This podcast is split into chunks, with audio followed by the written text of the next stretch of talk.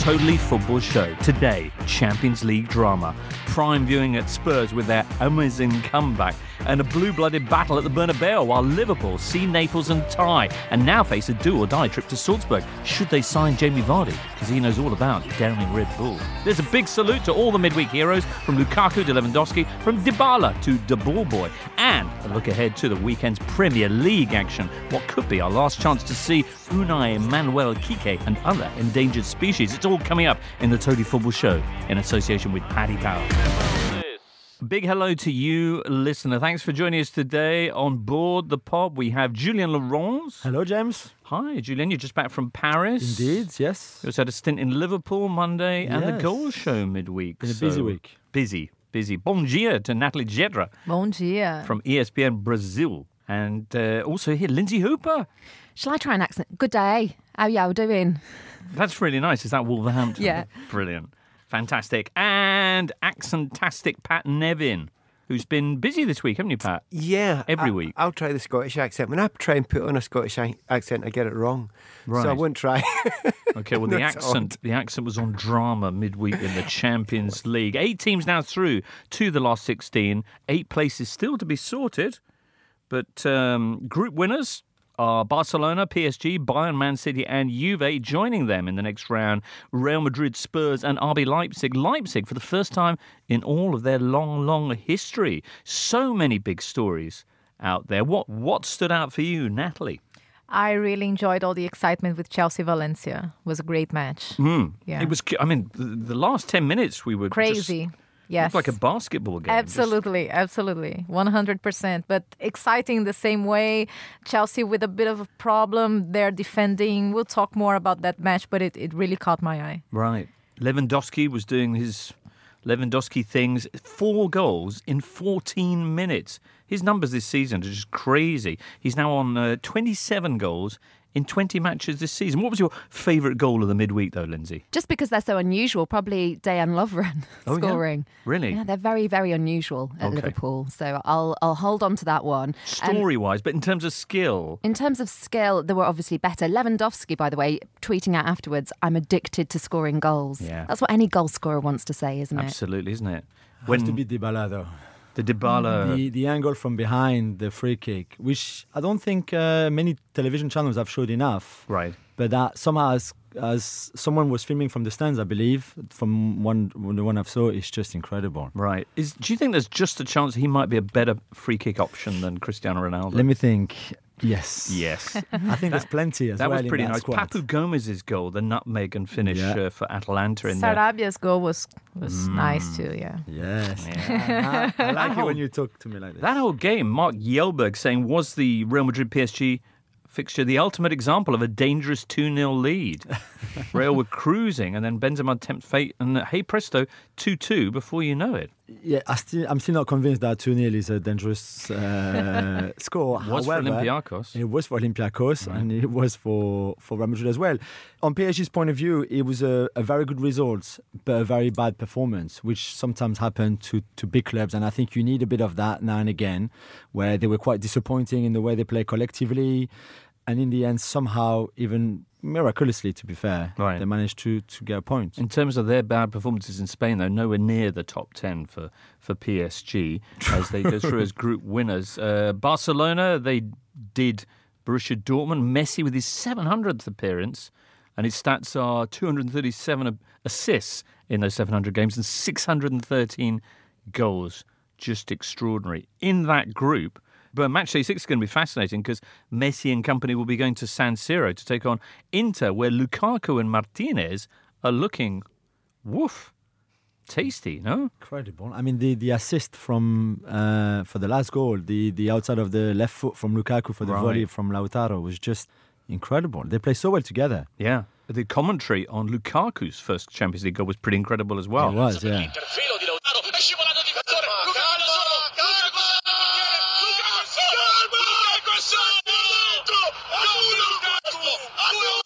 Because you only need one striker if that striker's Erling Haaland, who was only on the bench uh, this time around for Red Bull Salzburg as they took on Genk. Came off it, became the first teenager to score in all five of his first five Champions League fixtures. He's got eight goals so far in the Champions League this season, 27 for the season in total in 18 matches. And he should have ninth, obviously. Well, that's true because that other goal was disallowed. And for- the refereeing, especially on Wednesday night, was just atrocious Right. everywhere. Oh, VAR. yeah. it was. It was a mess. Inter VAR in the Slavia Prague game. I mean, even the the Lyon game, the Liverpool, even Liverpool Napoli on the Lovren Right. goal. I think there's a shout for something, but that goal disallowed for for Haaland, the first one he scored was just there's nothing, there's no offside. Right. There were a couple of quite extraordinary examples where, for example, Inter had to score what they thought was their second goal Yeah. and instead found VAR calling it back for a penalty to the opposition, Slavia, at the other end. And uh, in the Real Madrid uh, Paris Saint Germain game as well. Hey, Jules. Yeah, the push from Idrissa Gueye on Marcelo, which was a, a very gent, gentle push, I thought, even being So a bit biased. PSG thought they had a penalty and, and a red Courtois card for sent Courtois. off. Yeah, And which then they went to VAR, and we thought people thought that um, they would rescind, well, they would cancel the, the, the red card but keep the penalty, and instead he went back to um, to a foul from Gueye on on Well, Marcelo. it's, it's nice that you actually mentioned when VAR goes well. So that's two occasions where it's worked a treat. So that's good news. I Oh, mean, I I wasn't mentioning that in a positive light. I know you weren't. I was being really ironic. However, I think it's true. I think it's really good that they're getting it right. So you're happy with uh, things happening, them being stopped and rewound sort of 30 seconds or so of, of if, if you get the decisions right, I'm absolutely fine. We Three need it minutes for- clearer though with the phases of play. How far back can you keep taking it? That's the trickiest part, I think. Yeah. Okay. I've also the one thing that if just we get bored to death with our. There were was it Friday last week? Friday, I think it was, and I was writing a piece saying, "Do you know what? Just to annoy everyone, I think VAR's working really, really well, and I think it'll really annoy everyone. And I think when the stats come out, it'll bear me out. You know, expecting to get abuse. Stats come out the next morning, nine percent increase in correct decisions. Bad news, guys. VAR's actually working, Uh, working for what? Th- th- th- this is, making more correct decisions. it's a philosophical debate, and we're on different sides of it. So there's not much point getting into it. For me, it doesn't matter if the decision's right or wrong. You can't stop a flowing game and expect it to have the same appeal. Uh, I think it will have the same appeal if you just watch people are still tuning in, people are still talking about it. I understand it, it's a change game, it's a different game. I, I would ask everybody else just the same question. If you're at your job uh, and you know something's gone viciously wrong, but they decide not to look at it because they don't fancy looking at it and you get sacked, that's not really good, is it? You should be fairness in the world. Depends what your job is. If you're, say, for example, doing a production at the theatre and they keep stopping the production every time someone makes a mistake, to rewind it a minute or two, or even have a three-minute pause while they work out if James, that's the cue. best argument I've heard against that argument. well done. Well that is done. very good.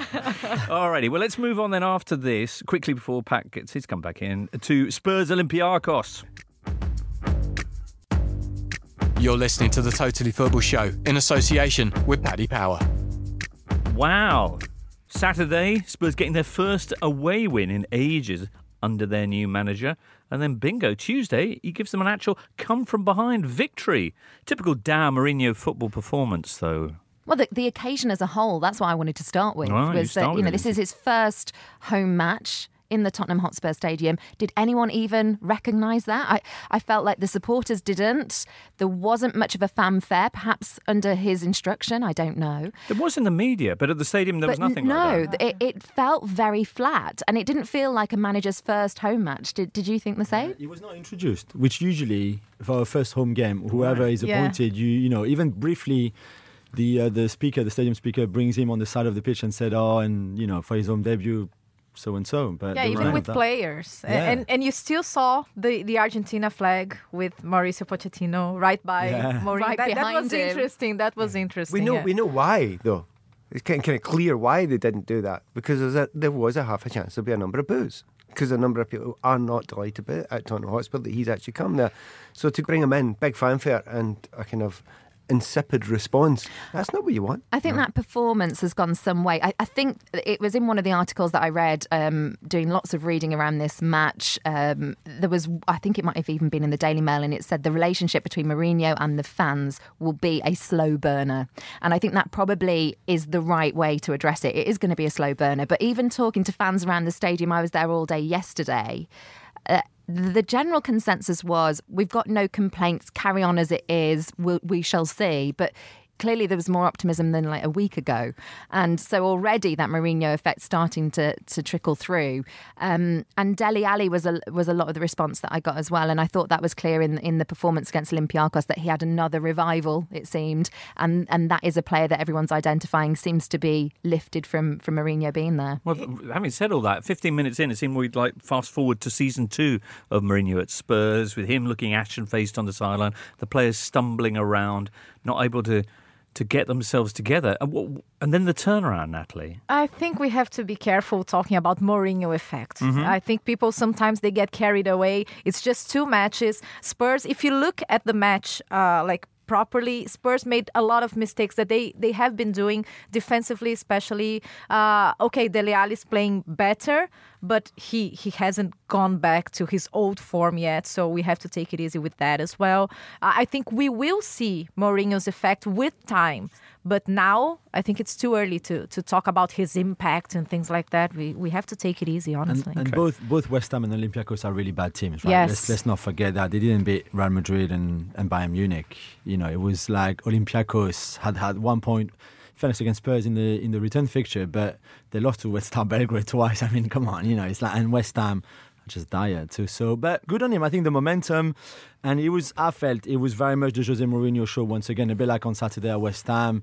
Before the game, he stayed halfway down the tunnel when the players were warming up, so fans could still see him, and he could do little winks and little smiles. And then there was the press conference after the game, the line about Amazon, which obviously he was prepared to you know he prepared for it because he knew someone would ask okay what did you tell them at halftime so all that which i like a lot i think is brilliant but He's good. he felt really much like that You must mention his tactics, though. The Okay. tactical change. It would be unfair not to mention the fact that he made a change that no other manager would make at that time in the match. you don't And think it- anyone else would have done that 2 0 down playing so badly But Right, did he to- make- and, and no, just tell me who would.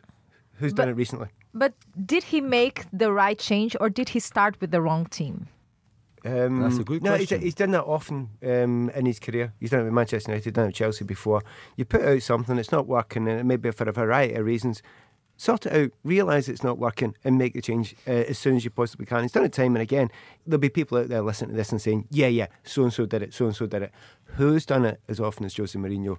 And who's done it as often as Jose Mourinho? And it worked. So, you can give him a little bit of credit for that. yeah oh, he deserves credit for sure Oh, yeah. definitely And he, But the contrast between sorry, the, the contrast between the first half and the second half was just incredible, and and they also were a bit lucky in the sense that their first goal, Spurs' first Right. goal, comes from a huge mistake defensively from uh, that had a major bearing in the turnaround as much as the swap of uh, Eric Dier to uh, Christian Eriksen.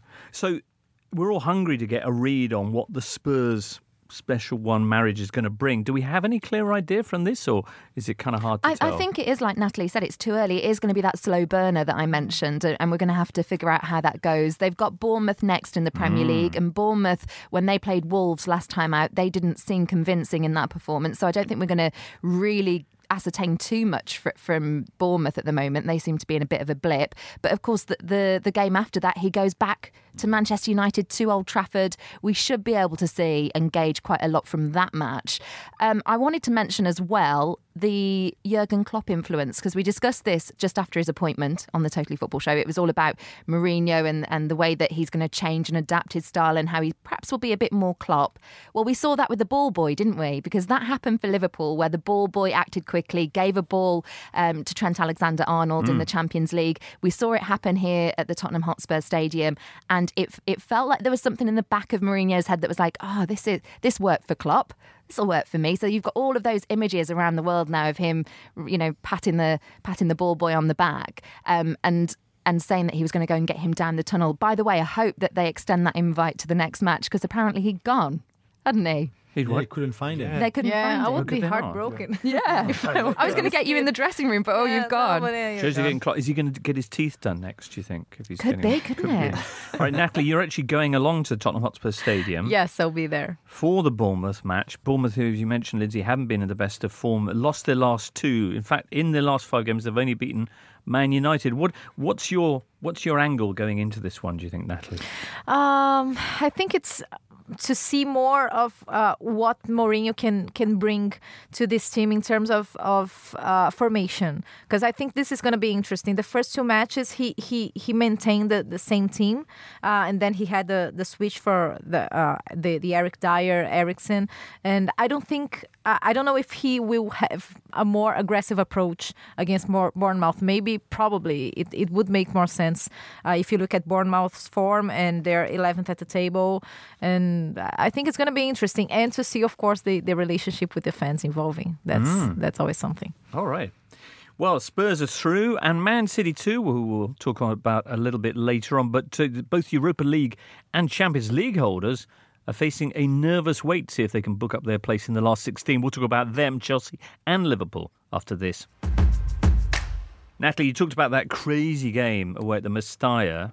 Yes. And uh, the remarkable finish. It ends up 2 2. Chelsea now must win against Lille, or at least match what Valencia get. Fortunately for Frank Lampard and company, Valencia have to go away to Ajax. So, still pretty confident about Chelsea's chances. I think so. Yeah. Lille. Leo, the Lille thing played is, well. Lille What? have played well. Even on Wednesday night against Ajax, Yeah. they played really well. They had expected goals really high, and they Right. could have scored easily two or three goals. They could have conceded more than two as well. Right, 2 0. Previous clash with Valencia, they were they conceded three goals in the last 10 minutes. Yeah. Chelsea beat them 2 1 there. I don't know, but yeah, I mean, No, yeah, it's- football. Yeah, I know. Che- Chelsea, I never think, know. will win and qualify, but Okay. it won't be as easy as maybe it looks like. Okay, Chelsea's clash with West Ham this Saturday. How easy does that look? Well, if I was a Chelsea fan, I would be very concerned about Abraham's uh, injury. Yes, because I think uh, if you look at uh, if you look at the team as a whole, that's uh, in, in terms of options, uh, there's a huge gap between Tammy and the other two options for a, a center forward. That's- you're saying that in front of a French. World Cup winner. this is his time. Yes, there is a big gap because I think the way that Tammy reads the the match, the way that, that he reads the action, it's completely different from Giroud and especially from Batshuayi. So uh, if, if you look at the other positions, I think it's more balanced. But in the center forward, Okay, what's the difference with Batshuayi? Because Giroud, I, I think I understand because he's a big target man. Tammy's not the same kind of player, but, but Bat- Batshuayi, how does he fit into that kind of spectrum of, of forward? Okay, so uh, Tammy is the best finisher. So Bach- Batshuayi is. He scores goals eventually, but he misses a lot of chances. And and the way that he sees the action, he he he doesn't have the same reading of the game as uh, Tammy. Tammy is more intelligent in, in making movements, and uh, you can't see that in Batshuayi. Sure, he's going to be a huge miss, but the beauty of this Chelsea side, and Pat, you correct me if I'm wrong because you're closer to the club than me, but is the options that Frank now has. If you've got a target man like Giroud or Batshuayi that can hold up the ball, okay, Tammy and his goals will certainly be missed, but this is an opportunity for someone like Mason Mount to come in and for for the goals to come from from that phase back in play. Um, and I would imagine that that's something that he he's got players there that are hungry that want to get some time. Tammy's done brilliant, and he's going to be a phenomenal player. Um, no, I don't even go to be slightly missed. And I know it sounds really, really harsh. That not really bothered about it. There's only one player I would be concerned about at Chelsea. I think Kanté. the point. No, No? Okay, we missed him at the start of the season. He was they did really well. Jorginho? It's Jorginho by a million miles. I mean, as soon as Jorginho goes off the pitch, and against in the game against Valencia, Chelsea just could not go on the ball. Yeah. And every time he's on the pitch, Chelsea control the games and make chances. And uh, he is, I mean, uh, he's made mistakes, but he keeps on getting on the ball. He's been absolutely astonishing. Uh, Kovacic is. Wait for it. He scored, at last. He couldn't believe it, I think. He- Um, but so it's incredible. So he's actually improved. But and and uh, Tammy's better in technical play. You're hundred percent right. I agree with completely. Batshuayi will score goals. His Yes. goals per his goals per minutes in the pitch is just off the scale still. Just to mention that whoever is up front for Chelsea this week will be facing Roberto. So, you know, Yes. there's that. There is that. But the one if everyone if you've not watched Chelsea recently, get out there and watch the right fullback, Reece James. Honestly, Hmm. just get onto this as early as you possibly can. Many people are on it already. He is a uh, Branislav Ivanovic already. He is one of the best crosses of ball in English football. Yeah, He now some are saying that he's even beyond Trent Alexander Arnold, which That's sounds like heresy. For, it's an argument for it already. Really? I know is that's Ziyech levels? it's steady on, give him a few weeks. it's only been in. Honestly, I've very rarely seen somebody walk in. There was a moment in the game the other night there, um, and he, he must have put in about seven, eight, nine really brilliant crosses between the defender and, and the goalkeeper. But it was in his own half, and you've seen some players, and please throw in names if you can. There's two players closing him down, and they've tried to get the ball off him, and he did not panic, and he went, he, he shoved them off of this to say, how dare you try and get the ball off me? He's a kid and he is so confident. He is so strong. He's such a good player. He's going to be an international fullback for a decade. He's Wow. brilliant. West Ham have uh, Issa Diop out suspended. Uh, how bad is their third choice keeper? Who is West Ham's third choice keeper? The famous David Martin, who's 33 years of age, who then previously played for uh, Millwall and MK Dons and was at Liverpool a long time ago as well. Nice. Yeah. Right. Uh, They've, they've got a problem in goal, but I think, and this is heresy. Again, can I ask, chuck it around the table? Please Right. take this away from me because it hurts me to say it now. The two players that need to get out of their team, and it's Yarmolenko, unbelievably talented, and on the other side, left wing, Felipe Anderson. and it's a real shame because he's unbelievably talented as well. Both of whom looked electric last season. Exactly. What, what's happened this time around? Have they Well, just fallen out of love with If, it? do you know what? If you if you're not playing, you're playing with nine men. It's one of those ones. And see, when you're down the bottom of the table, you just cannot do it. You Right. cannot do that. It's too dangerous. Took both of them off against Tottenham Hotspur, and look at the way the team played after that. Uh, to- everyone's really busy watching Josie. Have a look at their team when those two go off. And they're brilliant players. And may I put hands up here as someone who's seen as a skillful player myself.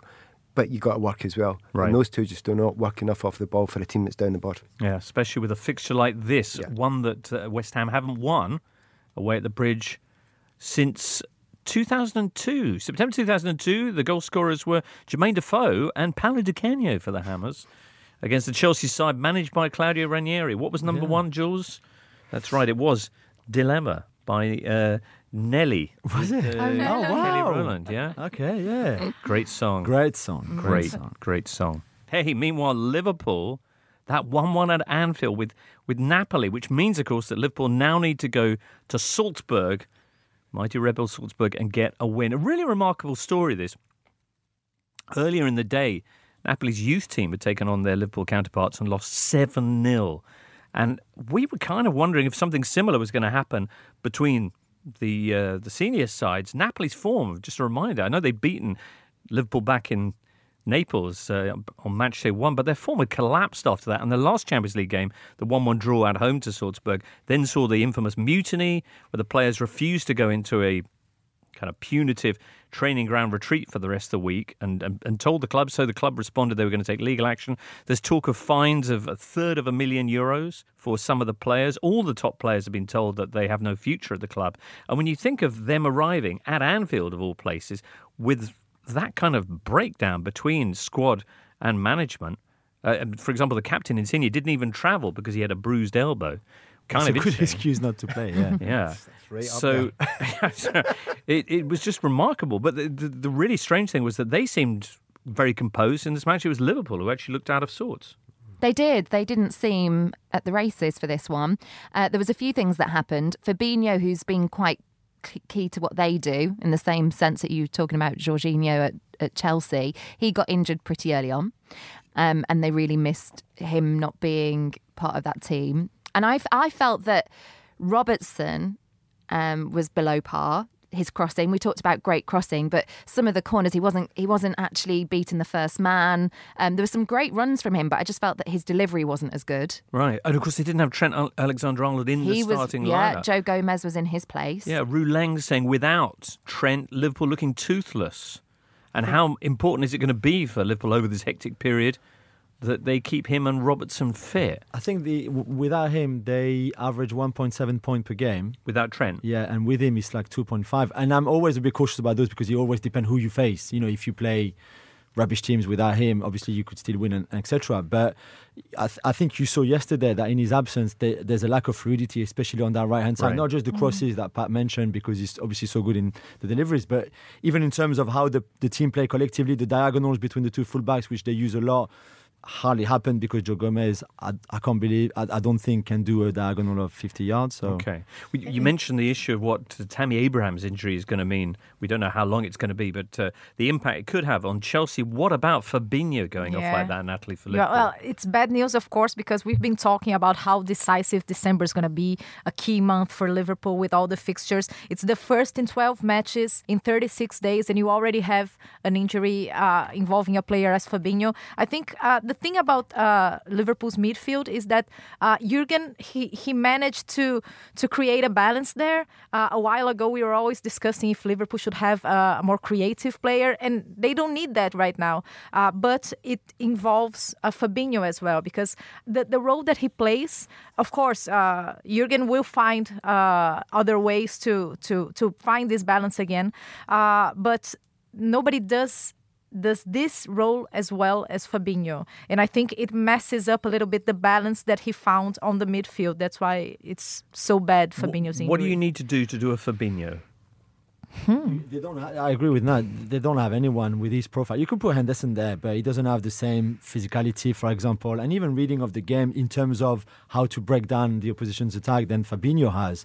Fabinho worked so hard to to to get in the team because club said you have to wait and learn and look and observe, and then you will get in. That's why he didn't play between August when he or when the season starts in his first season and October, mid October. Yeah.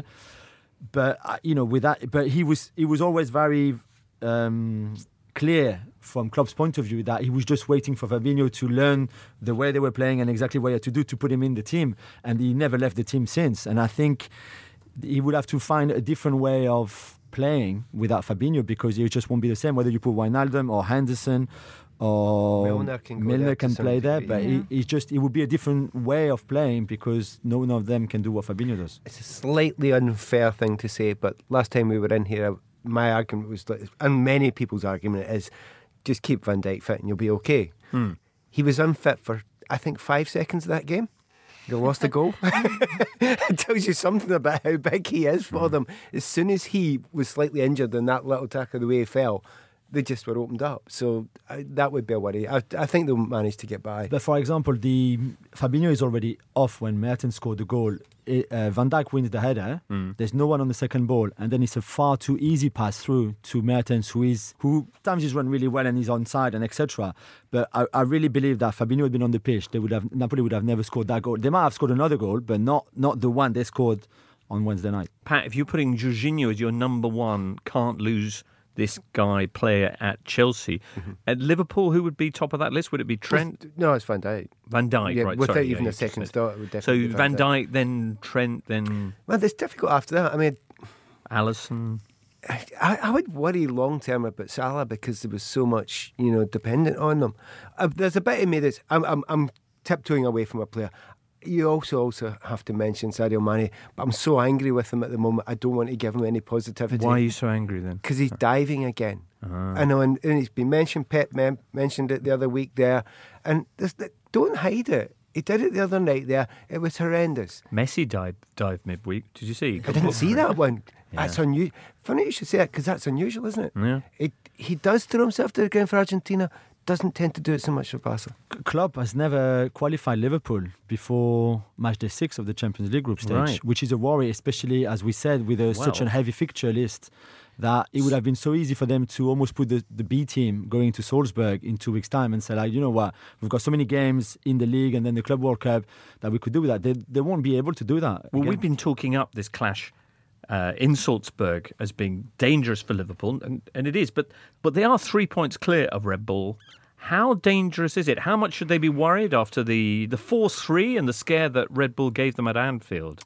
No, I think they will be. They will be quite cautious going there. I think they will do the job. They probably would get a draw, which you know they they they can without problem. But the, the atmosphere is going to be incredible. It's a small stadium, it's a 25,000 seater stadium, but it will be a very hostile atmosphere. It would be great. Haaland, who didn't start on Wednesday because he was not properly fit, but he will surely be fit in two weeks' time. Right. And and I think Jesse Marsch is a good enough manager to find a way of causing trouble like he did in, in the return fixture to, to Liverpool. So I think it's and again it's the idea of you can't rest anyone. You have to play your best team mm. because you can't take any any gambles or any risk of like imagine if they're out if Liverpool are out Yeah, in the when was the stage, last time the European champions went out after the group stage? Would it be Chelsea? After the Uh, Di Matteo? Yeah, so they won it in 2012, and then the season after they didn't go through to the last 16, but then went and won the Europa League with Benitez, I believe. Mm. All There right. might have been someone since, but I think they're the last one. Okay. They've got Brighton this weekend. Last time Brighton, Pat, won in the league at Anfield. Do you know when that was? Jurassic period? Similar. It was actually March 1982. Tight Just prior fit. to my own arrival on Earth. There you. What was number one as you entered this? Uh, Was it ABBA or somebody like No, that? it was No. Tight Fit with The Lion Sleeps Tonight.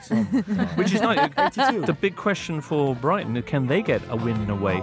Uh, Brilliant. just, you know, just off the top of my I'm head. actually, re- re- I'm, I'm, I'm going to that game, so I'm really looking forward to it. I mean, just like going to Liverpool for the fact that the atmosphere is almost always brilliant, although apparently it wasn't great. No, it sounded really flat. I mean, we were watching on, on, on, on, on the monitors, but it did sound really flat. Yeah, and which is really unusual because you always say that there's certain places on a Champions League night you just say, taking for granted, that's great. You right. Monaco, for example. maybe not. Celtic Park is one of Celtic them. Park, I was going to say that. right. Can we talk Graham Potter's contract, please? um, yes. Because this is, I, I feel like something must have been going on. Has someone tried to tap up Graham Potter? So Brighton have given him this six-year contract because it's, it unusual. stinks of Alan Pardew at Newcastle, doesn't it? When he got that eight-year deal. Or David Moyes at United. as yes, well, yeah. and you think. Wow, what is going on behind the scenes? Because although I, I feel that Brighton have improved, Mm-hmm. they have looked pretty solid. They they look like they could surprise anybody in this league, including the top teams. But six years. Do you know, it's an odd thing. I remember someone telling me about the Pardew contract, and everyone thought, wow, eight years. And then someone mentioned on the side, oh, there's a break clause, though.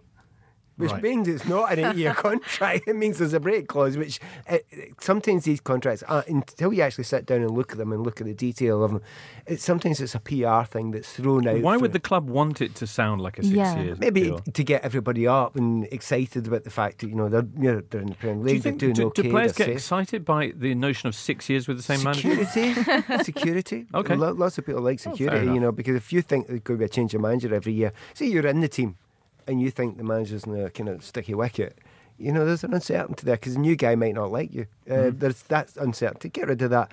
But it does seem a bit odd. Six years is a strange one. Not least because if he does go, it'll mean a very fat. Well, that, that payout. and you have to think of those knock-on effects for a club because Brighton, although they're going well this season, let's not even say next season, the season after, they they could feasibly be in a relegation battle. It's a club that wasn't expected to be in the Premier League after so long away.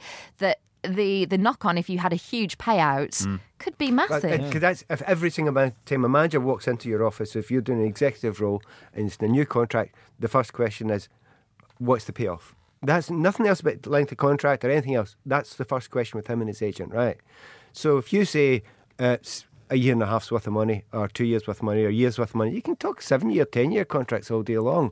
The payoff is sorted, and that's done first. And we all read these things. It's a six, seven year contract. In reality, it's just not like it. It really isn't like it. it's that. all about what you get when you go. Exactly. Because so you won't last six and years. you need a good agent. And if you've got the best agent, who clearly is Jose Mourinho's, because uh, I worked it out the other day. He's been the, when he was Chelsea twice, Real Madrid, uh, and Manchester United have paid him sixty-four million to get lost. That's sixty-four million hmm. quid to get It's lost. huge money. It's unbelievable just to go away. the, Just out of interest, do you think that's why he usually spends the, the second part of his, his stay at any club being as ab, as obnoxious as possible? I know that's why some players do it. That, that was quite a com- common thing with players. You, you you basically want the next payday, so you you hassle out to get your move so you can get paid up and get the next payday. That's, that's quite common. In terms of managers under pressure, though, do we think, I did ask that question, do you think any of these clubs Mm. had been slightly tapping up Graham Potter? Because you, you've got, I, perhaps wouldn't be the fit, but you've got Unai Emery under pressure. You've had Ralph Hasenhüttl at Southampton. That, we were talking about, Watford, yeah, Everton, several managers. West do you Ham. think there was someone creeping around? Very possibly, because those are all clubs who are eyeing up uh, the man on their bench with big question marks in their minds. Let's talk about some of those clubs, Lindsay, after this. I'm Jose Mourinho. I know a thing or two about being special. Getting a road named after you in your hometown, special. Winning the daily jackpot on Paddy Power games, not special. Understood, Jose. Yes, someone wins an average £40,000 jackpot every single day. So if you win, don't think you're special. Daily Jackpots by Paddy Power Games. Jackpots must be awarded by 11pm and vary from day to day. Jackpot is shared with other operators available on selected games. T's and C's at paddypower.com. 18 plus BeGambleAware.org. On Spotify, smart speaker, and podcast platforms everywhere, this is the Totally Football Show from Muddy Knees Media. Thursday morning, and uh, as we speak, Unai Emery, Marco Silva, Quique Sanchez Flores, and Manuel Pellegrini are all still in charge. But a situation pending at a lot of those uh, positions, not least at Everton, who, like Liverpool, are battling for the championship. And uh, this weekend they are at Leicester. Leicester, five wins in a row, best defence, second best attack. It's phenomenal, isn't it? I have to talk about Everton? and to some degree, I was up at the Everton game against Spurs, the one with the horrible injury, um, and that is the ugliest game in just about any way you describe Which game it was this that? season. Oh, Uh, Gomez. Spurs come up Yeah. uh, Oh, right. against Everton, and it was apart from the fact that for 80 minutes it was soporific. It was just awful. It was you're f- half asleep for the the vast majority of it, and the fans had just chucked it. Did you see? Because there were some suggestions that they'd given up on even booing, but they'd certainly No, they had. they'd got their booing back on this last weekend for the defeat uh, against Norwich. Yeah, they, they feel as if I think they felt the, a lot of the fans felt look, it's going to happen now anyway. He's going to Right. get the bump, so we don't need to worry about it too much. But they're really they've been pounded into a kind of a torpor, and it's horrible to see it because you know having played there for years, I know what it can be like. It's the play, and they're just waiting for something to get them going. Just And waiting for David Moyes to make his return. the amount of Everton fans that say to me, anyone but David, which I'm gutted about. I'm, I, I'm, excuse me, when you're biased, hold your hand up. I'm Right. biased. He's a mate of mine, right? So I'll say that.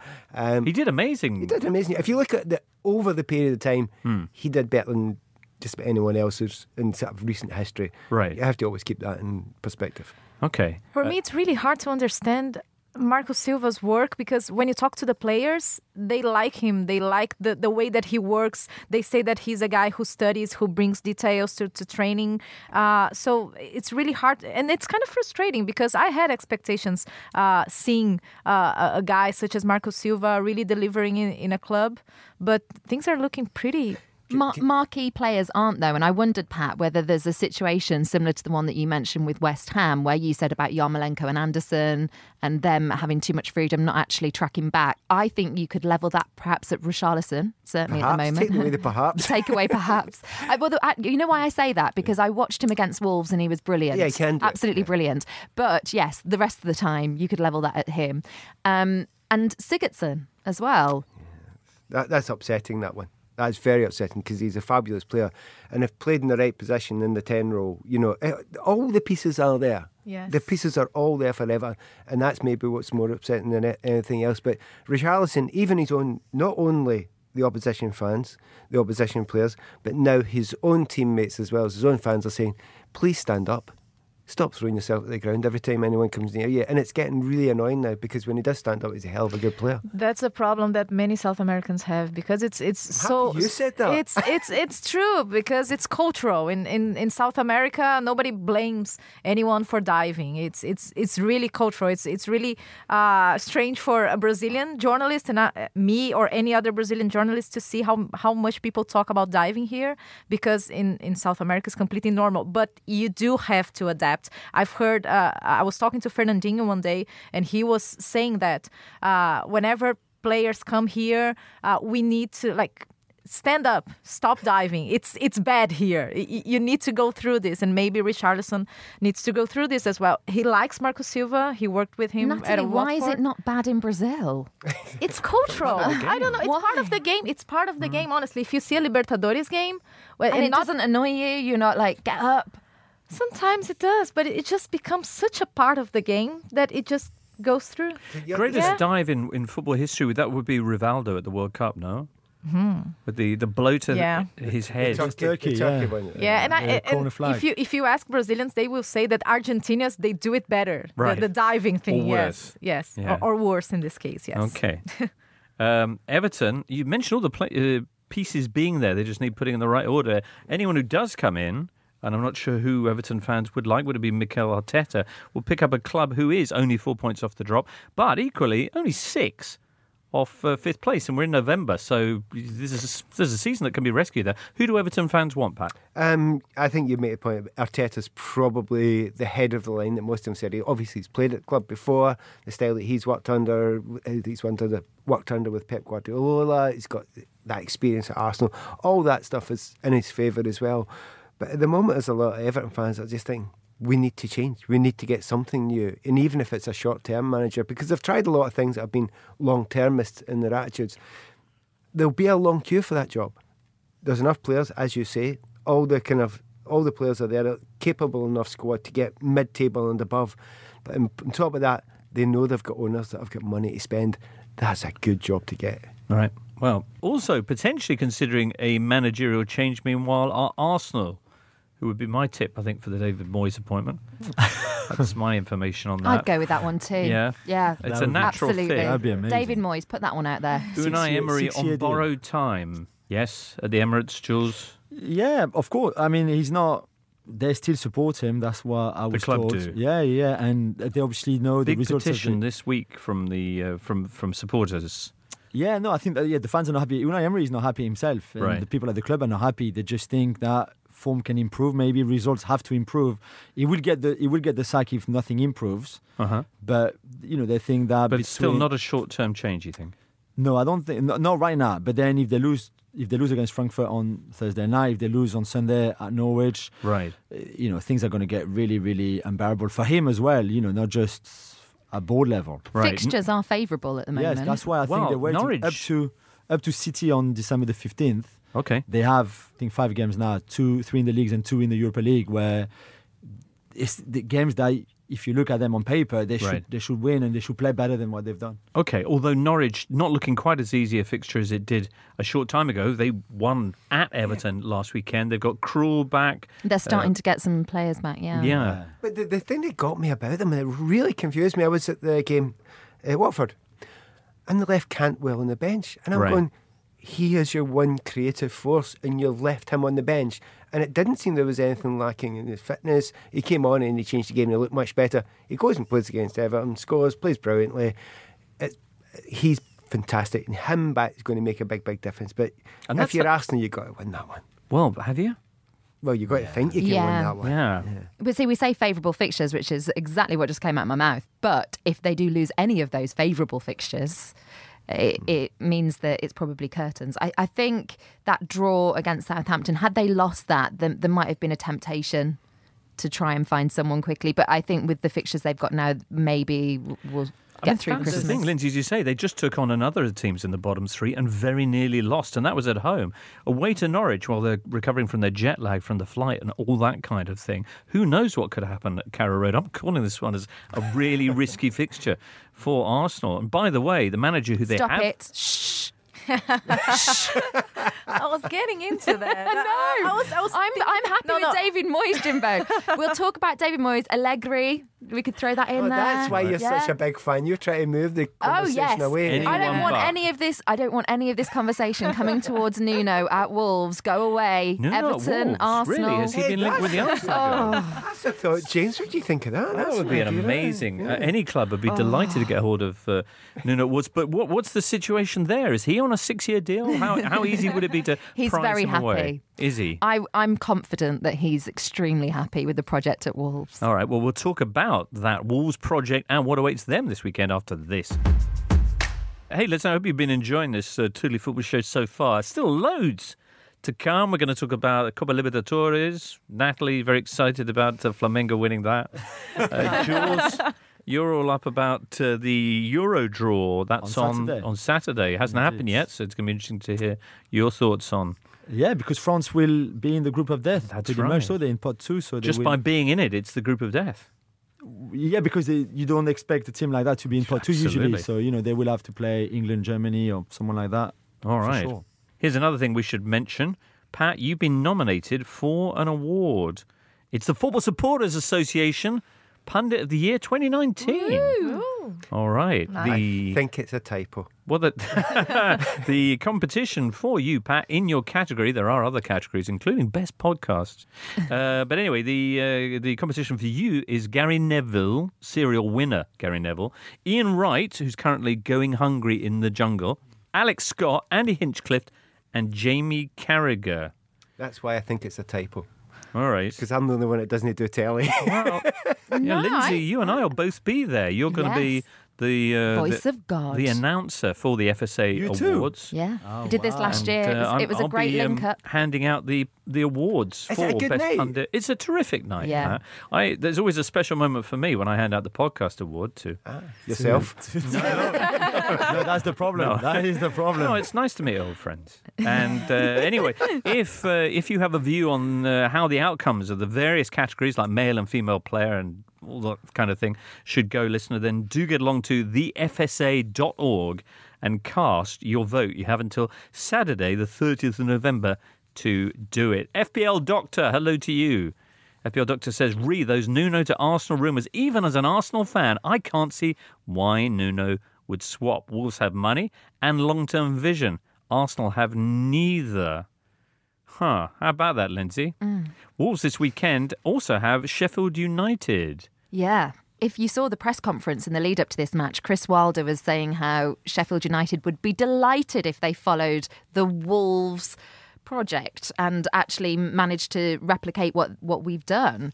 Um, it has been a, a superb couple of years at Molineux, I have to say, and, and Nuno is key to all of it. I'm, I'm convinced that we we've got to, with all of our might, hold on to him uh, for dear life. And Chris Wilder, I think, is just as good a manager. In fact, let's deflect it onto him. Why isn't right. anyone talking about Chris Wilder Well, let's talk jobs? about Chris Wilder. Natalie, you saw the Blades in action against Man United last Sunday. Yes, yes. and I, I think it's funny how some people uh, underestimate Chris Wilder's work. Uh, they say they he can be a little bit of old-fashioned guy in terms of, of choices and tactics and things like that. But if you see Sheffield United playing, and they are very organized, they're very aware of everything that they need to do on the pitch, and uh, the fans just adore Chris Wilder, and he has a, a big appeal with the players too. So everything's working really well for Sheffield United. And who would have thought that this match was for top six place? Yes, mm-hmm. yes. That's what that's what it's been interesting. billed as now. It's you know whoever wins this will maintain their spot in the top six. So Wolves the best of the rest after the top four currently. There's that massive gap of seven points between Chelsea in fourth and Wolves in fifth, and then a point behind them are Sheffield United tied with Burnley and plucky underdogs Arsenal. Interesting to think Sheffield United at Europa League. Yeah, Yeah. Burnley have been in it. Could Yeah. be again this time. Affected them badly, though. Wolves are in it right now, Natalie. In fact, right now they're probably in Braga. Hopefully getting one point or more and then being through. But that's the same for Braga. They just need one point as well. All right. Well, if everyone's sensible, can all Nuno a and his mates. Yeah. Surely make that happen. a player Okay. that we're missing Oh, yeah? for this one um, on Sunday against Sheffield United is uh, Romain Saïss, who's been quite key. He's been a player that Nuno's gone to a lot in the absence because Ryan Bennett's still out. Uh, so you do think that someone like Max Kilman might come in, and that might be an area What that. position are we talking about? This is in defence. Right. And this could be an area that Chris Wilder looks to exploit because it's not a set back three. You know, when we've had um, Boly back in the side as well. So, uh, uh, Chris Wilder, I am a little bit fearful because he's, he's a great tactician. And at home, you know, we don't want to be beaten at home. Well- if it was if it was away, I would say that Sheffield United would be favourites going into. Sheffield but- United have one or two doubts of their own over, well, at least Mousset, for example. You know, who's But Raúl Jimenez has been playing so well Hasn't he, in the though? last few weeks. It's just fantastic. It is great. Uh, do you know who else has got a bit of a trip in the Europa League Thursday night? Man United, that's whom, who have a round trip to Astana.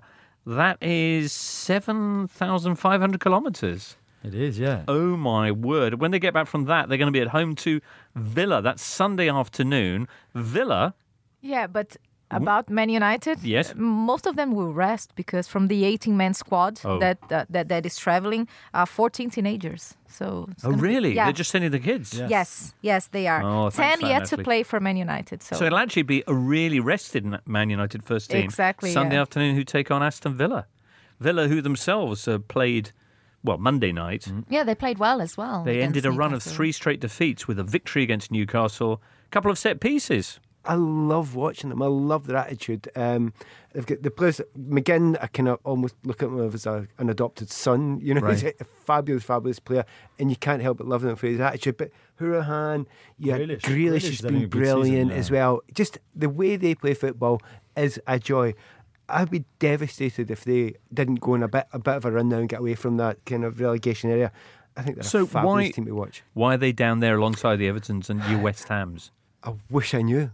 I, I, I think some of the, I've watched some of their games. To be honest, you give them three more points and they're up mid-table, right? Well, that's and that's there's the been thing. a lot they of lost games. the, the game Like they lost Wolves to did. Arsenal, for example. They- Exactly. it's a game they should have never lost. Right. I think they were a bit naive, maybe. I think they panicked a little bit when Arsenal came back, and Right. it's that kind of Premier League experience that not many players in that team would have had. You know, enough maybe, and I think they're learning. It's, it's a learning curve. Let's move on because uh, Newcastle, fresh from that spanking away at Villa Park, will be back home at St James's on Saturday lunchtime, the uh, opening kickoff of the round, in which they take on Man City. Sounds like a tough fixture, A. But who won this one last year, Natalie? It was the Magpies.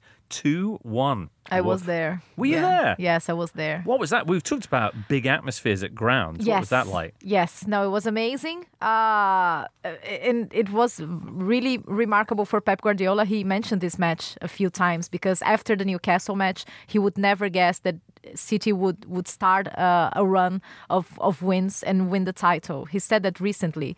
And uh, it was tricky match. Uh, Fernandinho did a penalty. He he didn't do well, and he he was doing well at the, in in that season. Everything went wrong for, for Right. City on on second half. Did you did you see much of City's game midweek against Shakhtar Donetsk? Yeah, I saw some of What it. did, you, what did you make of it? Because they seemed really flat in that game. Yes, exactly. I think we had high expectations in terms of performance, especially attacking, uh, but d- didn't quite fulfill our expectations. I, I don't know. Uh, Gabriel wasn't in his best form. I think he, he performed better in, in other matches, and there is this expectation around him now that Sergio Aguero is injured. So so yeah, it was a bit flat. You're you're absolutely right. He had one of the the worst displays I've ever seen from a fullback at that level of football. Angelino uh, Ah. was playing left back. Um, now, help me with the history here, because as someone who played in the wing an entire career, I'm looking at him thinking, "Are you actually having a laugh, mate? That is not where you stand. You don't actually seem to know where to stand when the ball." This is the Liverpool game. Uh, no, no, the Shakhtar game. Oh, yeah, really? Bad Okay. defending, bad defending He- from he- him. But it was, uh, he got no help whatsoever. But Pep's all about positioning. I know, but Pep was actually over the other side. This is on the far side in the first half, so Pep couldn't get the information across to him. And what was intriguing, and I, I, I asked Natalie for her help a little bit here. Shakhtar had two players on the right wing, Tete, who's young, young Brazilian, and uh, Dodo, Dodo, Dodo. and the pace of them too. And they were up against Angelino, and he was just absolutely all over the place. They could have scored four or five goals in that position in the first half, and did score the goal in the second half. They've got a massive problem at left back Manchester City, and everybody's got to see that now. Right. Newcastle have pace, don't they? Allan Yes. Saint-Maximin. Saint Maximin. That's what he's got. love him, yeah. And the skills, he's very, very, very skillful trick, you know, tricks and stuff. He's just, But he's not sure. He's just not sure what to do exactly with the ball. So Right. he tries a lot of things. he's a very, very entertaining player to watch. Yes. He's a lovely kid. He's a lovely kid. He used to play with a Gucci uh, headband Nice. back in France, and the Premier League banned him from using it. No. Yeah. So now he's using a normal black because he's got obviously dreadlocks. Okay. He might Yeah. have a rainbow one this weekend. 'cause it's Maybe. rainbow Yes. laces Yeah. True. weekend. Yeah. That'd be That would be great. I have a suspicion he will score goal, score goal of the season this season. Because I wouldn't be he- he- surprised. he When you say goal of the season, you mean the one goal of the se- his Yes. one goal of the season? No, no, everyone's because The he best gets close Right. to, to scoring the goal of the season most weeks. Okay. and then blows it right at the end. Right. But one of these weeks he's going to take it round five and then Yeah. smash it in the top corner. It's going to be great. Will Miguel Almiron ever score? He's now on 22 shots this season without Oh. scoring. Of course, he I know. arrived last I January. feel for him. I know. I feel for him. He was so I good in really- MLS. Isn't he one of those players that you really want to do well? No, I He's don't. I lovely like him, but I don't want. It's, You don't like him? no, I do like Oh. him, but I. So why don't you want him to do well? Because that's got something that's against his role in Paraguayan. the story. Is to, Yeah, yeah, yeah, of course, yeah. It will come to an end. All I those don't know. curse I don't think stories. he'll ever score there. He's not a goal scorer. I mean, he's scored in MLS. He's not. A, he's not. You know, he was he's a player of the creative. season in MLS. He's a creative player first and foremost. He's the playmaker. So Hmm. you know, it's not like if he was a striker who used to score sixty Did, goals a did he, season. did he play football or futsal? No, no. He looks like a futsal player. Really? And uh, that sounds like a really derogatory thing. It's not. Futsal It players is towards MLS, but But no, but he, but he plays like a futsal player. Hmm. You know, so the skills are absolutely brilliant. So I can see that. yeah, and he, he, there's other leagues that he can move to that he will be utterly leagues. brilliant. Well, football leagues as well, and some European leagues he'll be brilliant. Right. But you're looking at a Premier League and not sure it's ever going to work. Really. There was another stat doing the rounds from one of your contributors on the. It might have been either it was either Daniel Storey or Duncan Exact- yeah, Alexander, that's- and they were talking about Sterling. Yes. And without Aguero, and that there's this big myth that people think that without Aguero, Sterling Hmm. doesn't perform as well. But apparently, I, I can't remember the exact stat. I can't remember the exact stat. It was something like 49 of the 63 goals he scored have been with Jesus. Right. Something like that. Well, what I can tell you, Lindsay, is that uh, Sergio Aguero, although a big absence for Man City, has only been involved in one of their last 16 goals. Well, that just usurps it, doesn't it? We'll Does just it? stick with yours. All right. Okay. And Sterling hasn't been that great in the last three games anyway. Yeah. Chelsea, But, Liverpool, yeah. and I'm thinking of sticking with him. Shakhtar. All right. So, one. uh, just on Oh. a, on a numerical point of view, that Magpies win last season in this fixture, they had two shots, scored from both of them, and 27% possession. So, easily replicable as a performance. Yeah, but the manager has changed. That's the big problem. Ah. Uh, do you know what? Nobody's really hammering them that much. I mean, the, the Villa was at 2 0, but before that, they're, they're kind of well structured, well two, was it two wins before that? I think yeah, back to and back West wins. Ham, the West Ham get the win. Hmm. Uh, look, they're not brilliant. They've, they can't score goals. They've not got a striker that scores goals. Right. It's a real shame. It's going to be a real problem for them. But actually, they're well structured now. For the moment, anyway, they are above the likes of your, your Aston Villa and Everton and West Ham and that. Uh, we'll see what happens after this weekend, which also sees uh, Burnley all the way up in seventh place, taking on Crystal Palace. Burnley coming off back to back 3 0 wins. The Eagles currently struggling, only one point from the last five matches for them. And also, Saturday tea time, a battle of the bottom two as Saints take on Watford. Just one win in nine for Saints, but they looked really dangerous against Arsenal, and they've got better fixtures coming up. Danny Ings. Mm. Hey, Jules, Danny Ings. yes. Danny Ings who scored and mm. did well against Arsenal, who is actually in a good form. I mean, this that was all my theory uh, when we did the fantasy football podcast last week. Is that every chance comes to him because he's the only one who can score goals for them. So Right. they they have creative player or enough creative in in Boufal when he comes on, in Redmond obviously, and, and the others, and you know that could have a positive impact. I think on The Ings. Southampton players play fantasy league, by the way. I was talking to Jack Stephens this week, and he said he's putting Danny Ings in his team. They have a little Jules league. put it in last week. I got a message from Jimbo saying you're incredible. And I, I, send to that him, most weeks to be I fair. sent to him, and so are you, because he brought in Raul Jimenez. Yeah, which is also kind of obvious. Oh, that was obvious. But let's not do fancy chat. There's a podcast Yes. for that, but Jules there? brought him in and he repaid you with his sixth goal indeed. in six fixtures. Troy Um, Deeney could be back in the starting lineup, which would be huge for Watford, and they need a result because after this game, they've got away at Liverpool. At Leicester and then home to Palace and Man United. Aye, aye, aye, aye, ay. But you should also point out the fixtures, the other side as well for Southampton, because Dead easy, aren't they? dead easy. And you think that this is a huge defining period for the club because you've got Watford, Norwich, Newcastle, then away afterwards. And and of course, home form hasn't been good for Saints, so that they need to get that confidence boost by winning at home. Very, very true. Can I wind up a player now again? I, I'm here to wind up one or two players. Okay. Uh, The only players I get annoyed with are players that are very, very good players that are underperforming because they're not trying hard enough and not Right. doing the right things. I give you Gerard Deulofeu. Honest, Okay. I watched him the other night. Um, again, the Watford against Norwich game, and there's very few players that do this in world football. Uh, every time he makes a pass, he stands. Doesn't do anything. He stands. He doesn't go and make a move for his mate. He doesn't do a one-two. He doesn't. He plays a pass and then he stops and he stands there for five or six seconds.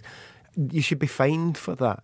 There are games you do in training where if you play a pass and then if you play a pass and then don't move, you get a free kick against you. It does it all the time, and it's the most self-indulgent thing. And unless your name is um, Ibra, then I don't think you're allowed to do it. Super. Let's now get the odds on some of those Premier League games this weekend. Here's producer Ben speaking to Paddy Power. Thank you very much, Jimbo. Lee Price from Paddy Power is on the line. And Lee, let's talk about the big game this weekend. It's the battle for fifth, and it's surprisingly between Sheffield United and Wolves. What's going to happen here, please? God, I don't want to write Sheffield United off, but our traders appear to have. Wolves 10 to 11 to win this. Sheffield United are 16 to 5, and the draw is 23 to 10. I wonder if Nuno will be in charge for this game. It's odds on that he's the next Arsenal boss, with Unai Emery under massive pressure and one to two to be the next Premier League boss to leave. He may already have. Well, you just mentioned Unai Emery and Arsenal there, Lee. Um, Marco Silva at Everton and Pellegrini over at West Ham also in enormous amounts of trouble. But what are the odds, please, on Arsenal, Everton, and West Ham all getting a victory this weekend? well, let's start with the positive one. Arsenal are odds on favourites to beat Norwich. They're 4 to 5 to do that. The other two we're less confident about. Everton are 4 to 1 to against Leicester, who are the 8 to 13 favourites there, while West Ham are 9 to 1 to win at Chelsea, who are 1 to 4 to get the three points in that game. Put those three together Arsenal, Everton, and West Ham all to win, unlikely as it seems, 89 to 1.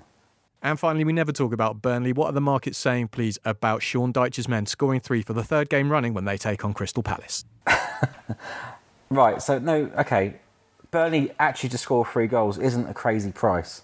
Um, I thought you may have been joking, but it's 9 to 2 they score at least three goals in this game. That could be a lot longer. And both teams are odds on to score here, so it could be a bit of a belter. We make the Clarets favourite to win at 6 to 5, Palace are 12 to 5. You can find out those odds and more at paddypower.com or the Paddy Power app. Prices are accurate at the time of recording. It's over 18s only, terms and conditions apply. And when the fun stops, stop. Now, uh, there's a Totally Football League show out at the moment, which is a pretty Leeds heavy edition. Uh, but they got some chat in there about Middlesbrough and Ipswich, and apparently what is the best meat to have for a roast dinner. If you don't fancy that, then there's always the offside rule, which features Lindsay, you chatting to John Barnes. Not me. This Oh. is Kait Borsay, Ah. um, who I do the podcast with. So she went up to Liverpool, um, and from what I gather, it Mm. was a very lengthy chat, Well, which has John's had to be John's really condensed. Yeah, he's a loquacious fellow, but a guy with uh, a very original line of thought and a, and a lovely Mm. chat as well. Okay, well, you can find out all the details on the offside rule, and that's out at the moment. Yes. Good. Tomorrow. Oh, okay. If But, it's if it's tomorrow where you are, listener, then it's out.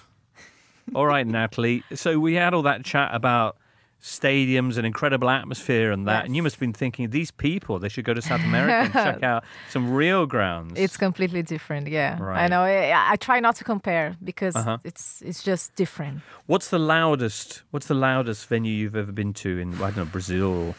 Oh, in Brazil. Because I mean, you had the Monumental in Lima hosting the Copa Yes. Libertadores this this last Saturday. Yes, yes. I, I, I covered a match there once. Uh, no, it's a, it's interesting stadium, and uh, Libertadores is always something. It's completely different atmosphere, even compared to the Brazilian National League or the Argentinian National League. Libertadores is something else, and uh, we were expecting a, a, a amazing atmosphere. Not expecting how the, the match turned out to be. Uh, Flamengo were considered favorites. Favorites. I, I, I don't see uh, why they were so favorites because River has been doing a long term job uh, with Gallardo, the, the manager, for a very long time. Mm. Uh, but uh, Flamengo, he they changed everything and they are changing the, the, the standards, the patterns uh, in Brazilian football because today uh, you see Flamengo and no team can compare in terms of club management, uh, signings. Uh, they are very organized now. Flamengo used to be known as a very disorganized club in general. It was everything was a mess there, and now they're completely the opposite. They invested in a manager that uh, it was out of the the choices that uh, clubs usually do. They they usually go for the same Brazilian managers, and they go they went and pick uh, Jorge Jesus, which was amazing. So he brought new ideas to Brazilian football, and it's it's very well deserved. Well done for Flamengo. It's it's very much a European team more than a South Yes. American team, and I think the World Cup, um, the Club World Cup hmm. final will be Liverpool Flamengo. There, are- uh, there's no way they, they're not going to qualify, and I think that would be a very interesting. Very interesting game because Oh. I think in that final maybe seven of the eleven Flamengo players had played in Europe before, to not Yes. not all to the top top level, but so a lot of them are very much like like Filipe Luís, like Felipe Rafinha, Luis, for example. yes. I mean Gabigol as well, Diego. Mm. Diego as well. So if it would really feel like a almost like- in a way kind of a Champions League match for Liverpool. and of course, Jorge Jesus. 'cause Yeah, he Jorge managed Jesus as to, the yes. manager. Yeah, so It's, act- it's I mean, incredible end to the game anyway. I mean, stunning. Some people might not have watched, you know, and found out what happened at the end of the game, but it's a stunning end to the game. But the bit that got me, I'm going to cheat a little bit on you here because I did look it up, What's the last Brazilian team to actually win the Copa Libertadores and their own title in the same season? It's so unusual because it's a long time since you know Brazil haven't been winning that competition that often, have they? The Copa Uh, Liber- Libertadores. Santos?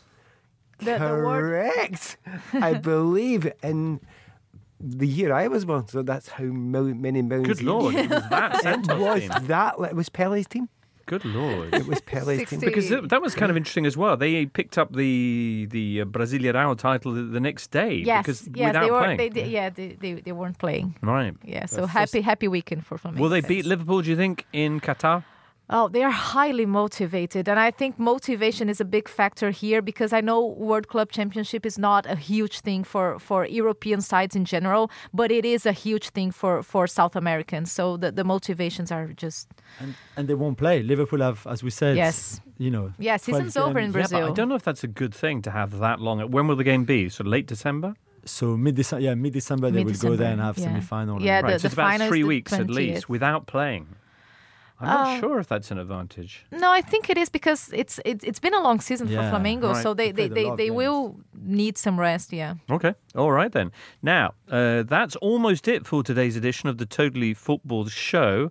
Pat, uh, I know you've got a gig tonight. Where are you off to? I'm going to call it CAS, cigarettes after sex. Oh, right, them. Great. All right. Exciting. I love how many gigs Pat goes to. Pat to. goes to Yeah, gigs it's all the time. Yeah. Lindsay, on the other hand, has promised she's going to finish off the show with a very special fancy dress story. Oh God. So if you Oh, love come dressing up as much as I do, listener, you'll enjoy this from Lindsay Hooper. oh no, this is because you talked about fancy dress earlier before we recorded the show. What did I say about fancy dress? somebody dressing up Uh, as a bear. Simon, yeah. Oh, yeah, yeah. Right. Yeah. And that was before we recorded. And I just said, I have got a good fancy dress story. This was told at my friend's wedding. So, Anna, shout out to you. When I was at university, um, my friend Anna turned 21 and she had a fancy dress party, and everyone went to something beginning with A. And I was an astronaut. I had tinfoil and a and a goldfish bowl around my head, and there was Animal from the Muppets and Adam Ant and people like that. And we had a house party, but uh, I went to Loughborough University, and it's a it's a university town, so there's not much going on there, but one nightclub. And we decided we wanted the party to go on. And I'd noticed when we moved in that there had been a car parked next door because we were next to just normal neighbours, residents, but we were in a studenty street, and it said 24 hour taxi on the side. So um, it's Saturday night. We know there's no way we're going to get a taxi just on a whim. But I noticed that the car's on the drive. So it's about half 10 and I knock the door and um, somebody comes down in their pajamas and I realise, oh no, no, no, they're in their, they're in bed. Um, so I said, oh, it's no, sorry, it's it's it's it's fine, leave it. Um, we just thought that because it says 24 hour taxi, we've got three journeys. It might have been a bit of money for you uh, going into the the nightclub. It's my friend's birthday. Anyway, um, this wife in her dressing gown gestured to her husband and he ran out. And I went, oh, no, no, I, I didn't want to get you up. No, no, no, it's no problem. So he pulls the car out and I send the birthday girl in the first car. So she goes off um, and I'm organising locking up and I send the second lot off. And then um, I get a text message saying he wouldn't take any money. And I thought, oh, we've got, we've woken him up. We've got to give this man some money. So I'm a student and I've not got very much, but thankfully I had a ten pound note extra. So I had that in my pocket, locked up. Final one, get in, and can't see a meter. And he drives, so he's done three journeys there and back, probably taken about 45 minutes. Um, and as I go to get out, he goes, No, no, no, it's fine, it's fine. I went, No, no, no. And I, thank goodness, threw in this extra £10 note. And the next morning, we're all hungover. Um, we get up about after midday, as you do as a student. And my friend, who was the birthday girl, said, We've got no milk to get some teas, do a round of teas and coffees for everybody in the morning. Would you mind just walking down to the shop? Absolutely no problem. So I walk, sort, saunter down, go and get the milk, come back up, just glance at my neighbour's drive and see 24 hour plumber. It's not a taxi driver. he wasn't a taxi driver. So why did he give you a lift? Uh, because he was the kindest man on earth. also, um, I mean, I've got a lot. To, I, I've got loads of questions. a lot of questions. story. Maybe you do too, listener. But what does this have to do with fancy dress? because I was dressed as an astronaut. You have to also have the image that he's taking this pile of people dressed as an Right. astronaut, Adam Ant, Animal from the Muppets. Right. There was Anastasia, lots of different fancy Okay, well, I mean, plumbers are a famously nice bunch, but that's probably the nicest plumber around. the nicest plumber. Right, and his wife. Oh no, I know, bless them. Did If they you do that- remember that In story. your Did he do that in photograph Brazil? memory is clearly very good. It, Right. it was it was it was just that standout moment where Yeah, you're never ta- going to forget. 24 hour Taxi- oh, plumber, oh, plumber. not Plumber. taxi. Not taxi. Is, Right. is dressing up a big thing in Brazil and things like? Oh yeah, yes, you have. Yes, we carnival. have carnival. Yeah, yeah. Yeah. But All I always manage to avoid it. So there you go. On that note, many thanks then to Lindsay and Natalie, to Pat and Julianne for being with us today. And you listener, we've got another show coming up on Monday looking back on all the action, so do make sure you join us for that. In the meantime, have a great weekend and goodbye from us all. You've been listening to the Totally Football Show, a Muddy Knees Media production. For sales and advertising, please email sales at muddykneesmedia.com. Keep up to date with everything across our Totally Football network at The Totally Show on Twitter, and make sure you check out our brand new website too, thetotallyfootballshow.com.